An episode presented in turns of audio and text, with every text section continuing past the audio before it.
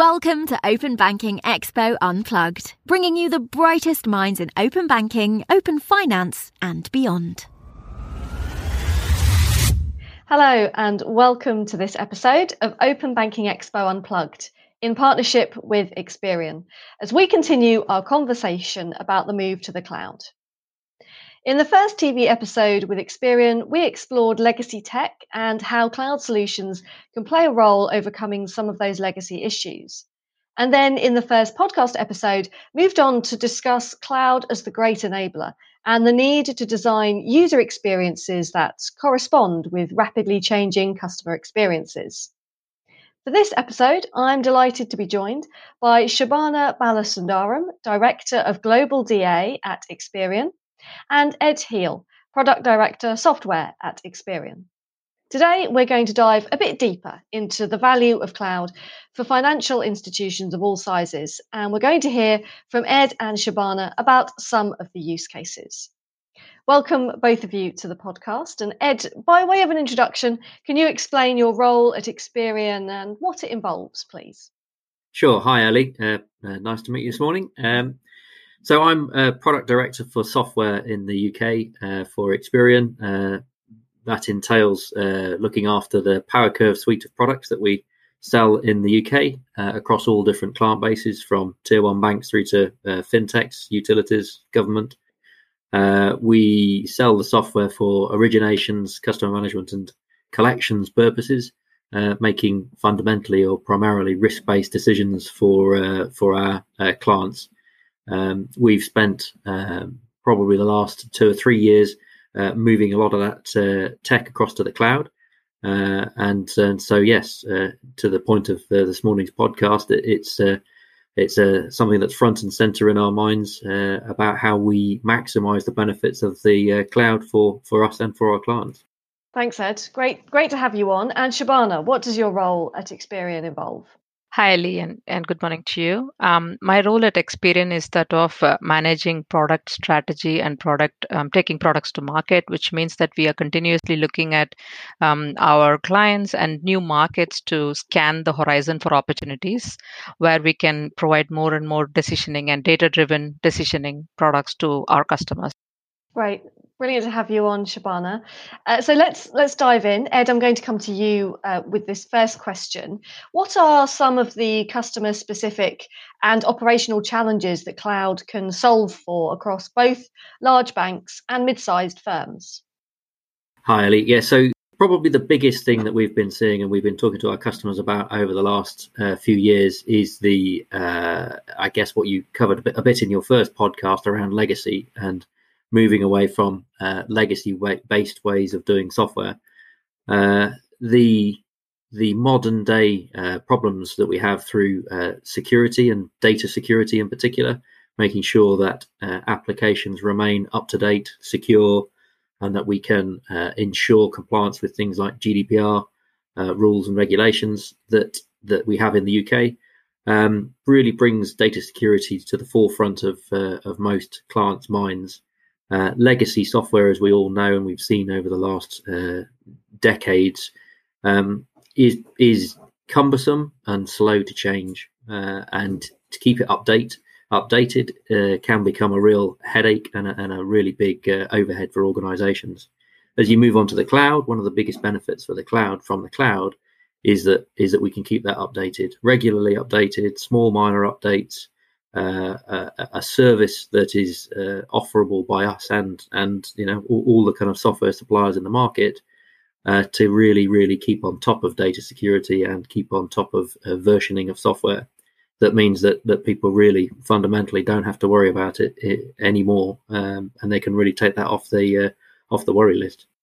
Yeah, and Ed, um, I absolutely agree with your perspective there and, and the observations you made. Um, so to put that into context, um, um, one of our large North American uh, bank clients, which deal with consumer based decisions for uh, their large uh, retail portfolio, now their challenges are some of the points that you just raised, which is around security and version management and so on, right? So, so there are the challenges we solve for them are how do they become, uh, you know, con- how do how are they able to consolidate those number of versions of our, our traditional legacy software within their portfolio, and how do we simplify that using a cloud-based decisioning for them?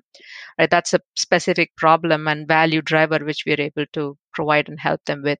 The other point is very very precisely and very aptly brought about by you which was about the security. So so again similarly there are um, clients for example in uh, emea that are for example constantly uh, looking at security upgrades and making sure that the software they are providing to their end consumers is secure uh, compliant and so on. So they want to be very much on top of the vulnerability fixes the hot fixes the security patches and so on and, and they want to be at the forefront. So these are some of the challenges we are able to solve for our clients using the cloud. Yeah we've, we've got we've got big banks in the uk going through exactly the same transformation you outlined there. Uh, we are um, we're seeing banks who have multiple platforms uh, where you have different versions across different uh, instances uh, that's problem number one. Uh, problem number two is that none of those instances are currently up to date. Uh, and it just creates a, a, huge overhead that, that we can now get rid of uh, for those customers. And if I add one more, um, just you brought something up as I was thinking so another spanish bank which is again a retail bank what we realized is as they have multi-country operations and they have a large decisioning portfolio to manage with not to mention those multiple versions they also have the need to collaborate among those different versions right? So they have to, different countries need to speak to each other within the same business and and all of that is was siloed and very um, you know disconnected i think in the on-prem world and now that's shifting with with the cloud and staying with you, Shabana, we know that financial services companies have been using cloud software to improve that client onboarding process. But cloud is obviously hugely agile and, and adaptable. So, how can cloud create more dynamic journeys for different customer groups? Yeah, absolutely. So uh, that's a very, very um, pertinent question as our clients are, are going through as well. Now if you if you think about um, uh, collections as a use case in the past it was um, let's say very contact center driven it was very manual and so on. And now with the shift to the cloud um, those those experiences are shifting to be more automated personalized and so on. And and for the to put it into context it means that where um, the software the cloud based software with the use of data and analytics is now able to offer recommendations and assistance through uh, let's say mobile phones or chat bots and so on. So that that experience of of uh, having to manage debt and you know manage not going into collections is becoming more um, user friendly personalized and at the same time very um, uh, you know contextual and, and quick.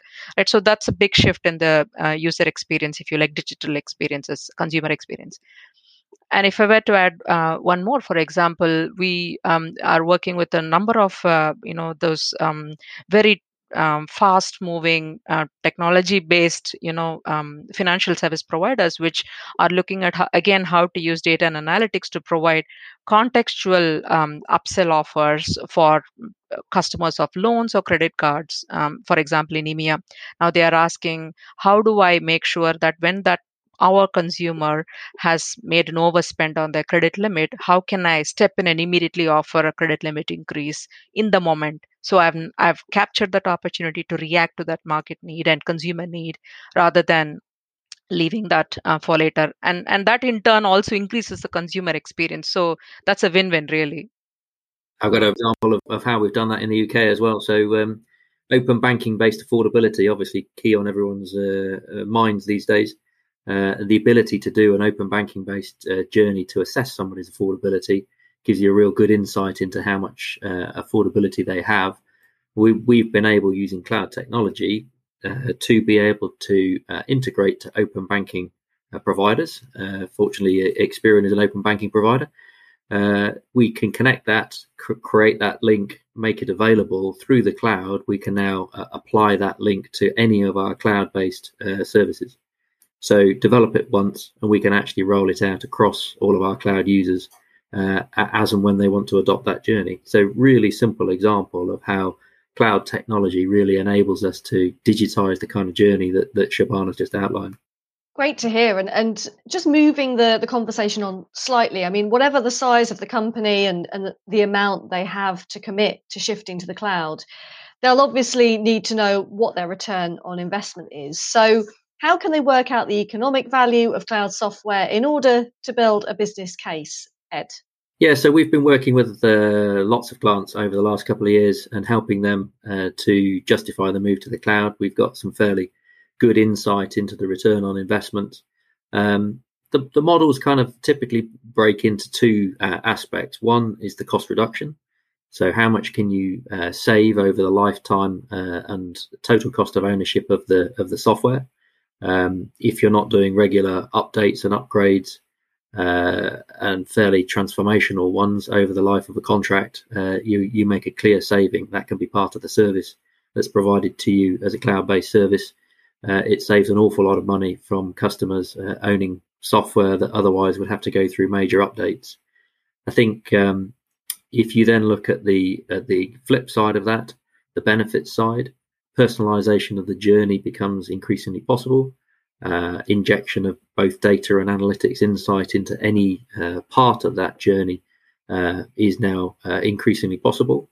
Uh, you can inject things like uh, cross sell and upsell interventions through an originations journey. You can use the data and the analytics to drive the segmentation and insight into um, not just the uh, the ability for a customer to to be upsold, but also their propensity and their likelihood to, to accept the the upsell journey.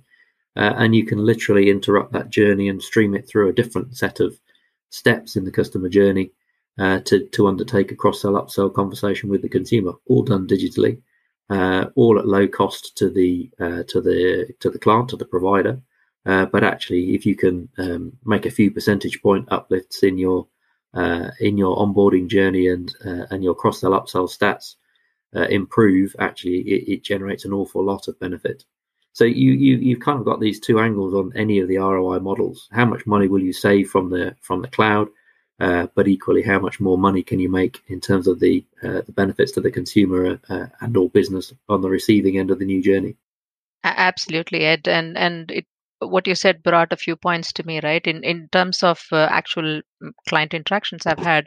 Now if you think about the traditional uh, way of uh, selling software it has uh, it was always been around license and support fee and so on. Now with the saas based model now it's going to become like you know uh, all in one it's more simplified licensing model and so on which means that we are helping clients move and realize the roi uh, which is shifting from you know the number of teams i need the number of software infrastructures i need to buy licenses i need to buy and how many support teams and upgrade teams and testing teams i need to have. That was my cost structure and that was my setup uh, for example some of our clients i should say if i'm speaking on their behalf.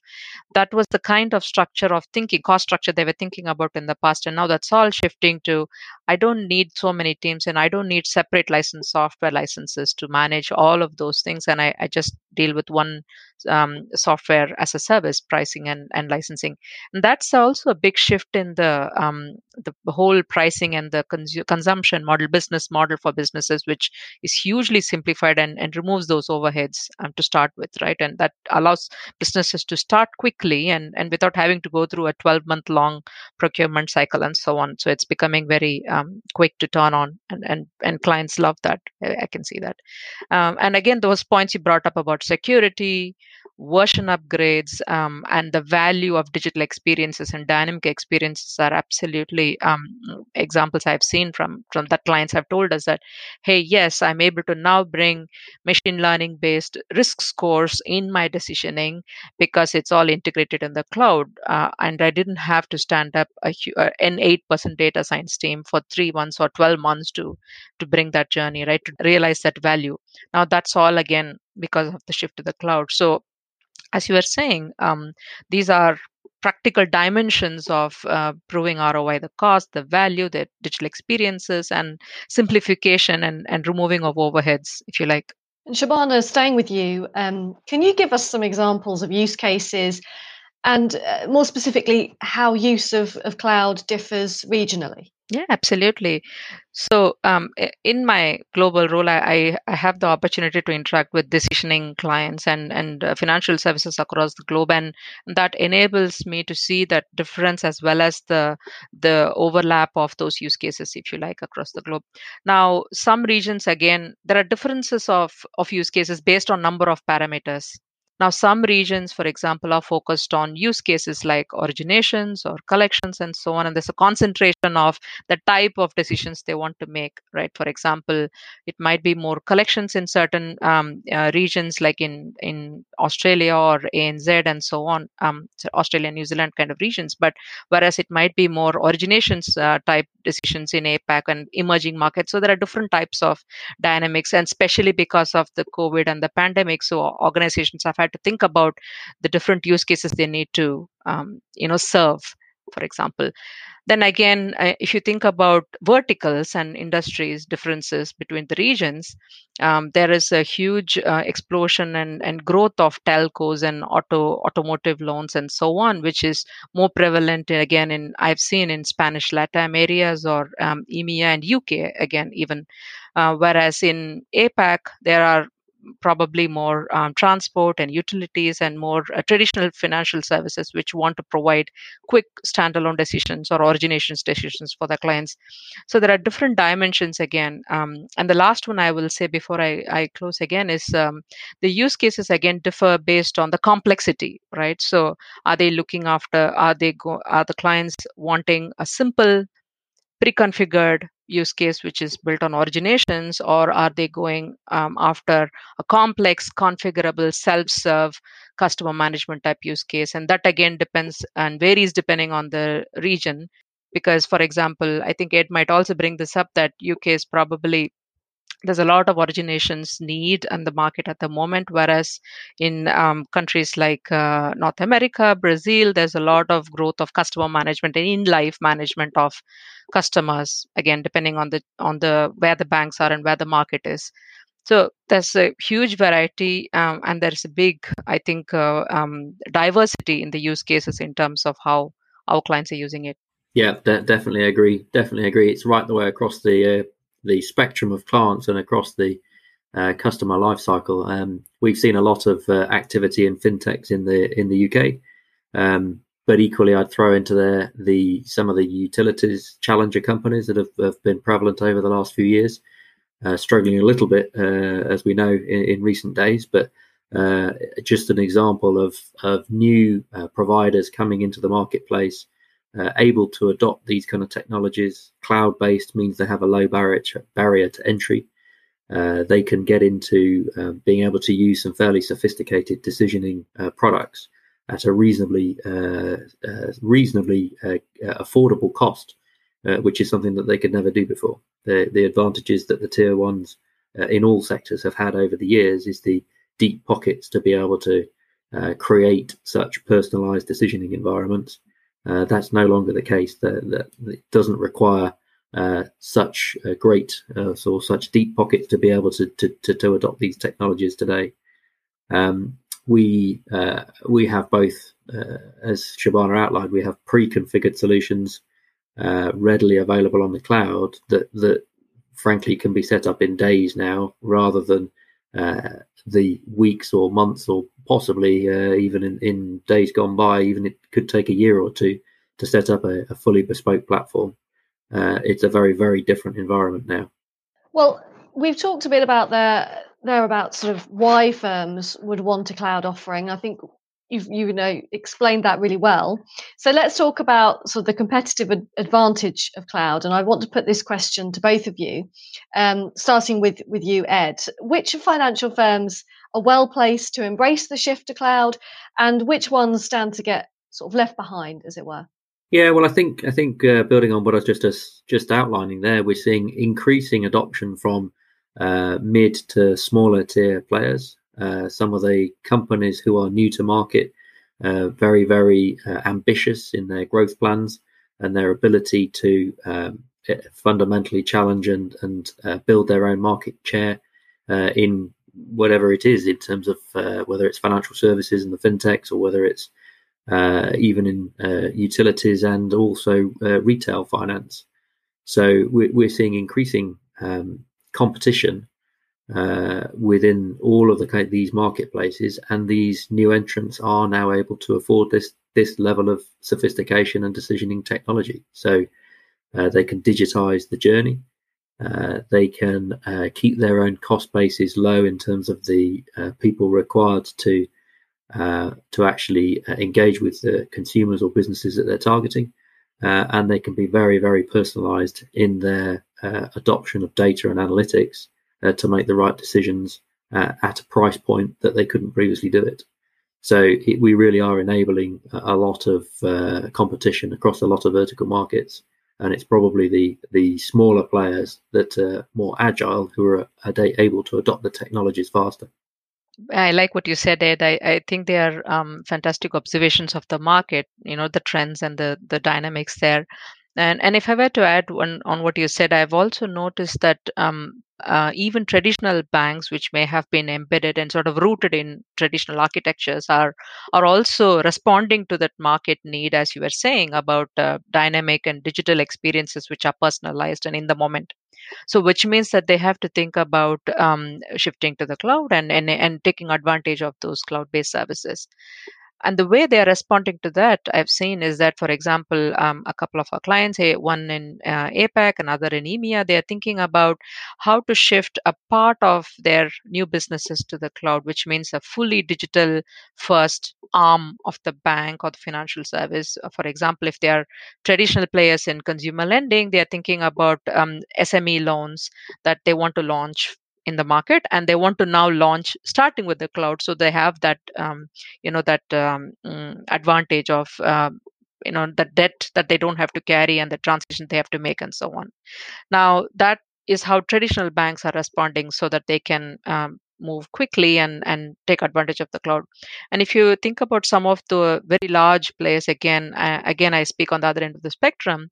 If you see either in emea or north america the way they are sometimes responding to the cloud-based shift shifts is they are investing in their own uh, infrastructures which are cloud-based. For example they might be thinking about their private cloud architectures on which are fully built on big data and uh, uh, analytic data lakes so that they have the data there and they have the ability to process um, those kind of um, services within their own infrastructures with giving them the control and the configurability. So that's a mix of how clients are embracing and shifting to the cloud but definitely the move is on. I think uh, clients are that are actively involved in thinking about uh, making those changes to both their consumer experiences as well as the way they deliver businesses are uh, definitely embracing cloud faster than the others. Def- definitely echo that. I think uh, we've seen quite a few instances of uh, tier one organizations again both utilities and banks in the uk who in terms of um, adopting uh, cloud technology have actually created effectively new businesses within their own corporate infrastructures uh, and organizational structures and, and created dedicated teams to to be digital first. Uh, and they go straight to cloud and they're they're almost competing uh, even internally and taking business away from uh, from their own uh, you know other traditional arms. But you know the the the consumers coming through today, particularly the uh, the younger generations that come through today, only know digital. They are they are digital natives. So the expectation is there and is only going to go in one direction. Absolutely, uh, digital is not going away. Uh, that that's that's going to become the only way of doing business in a very very short space of time. Absolutely. I, I, mean, long gone the days when I queued up in the bank to deposit a check. I can imagine what you're saying. so it's definitely not going back not even sure if I've got a bank branch anymore. Tell me about it. well, um, on that note, Ed and Shabana, thank you so much for coming on the podcast today. Um, I don't think anyone can deny that it's a really exciting time for cloud and, and for the industry more widely. So great to hear from you both. Thank you. Thank you. Thank you. To watch back the Experian Open Banking Expo TV episode, then go to the on demand section of openbankingexpo.com, where you'll also find the last Experian episode of the podcast, Cloud is a great enabler. Until next time, goodbye for now.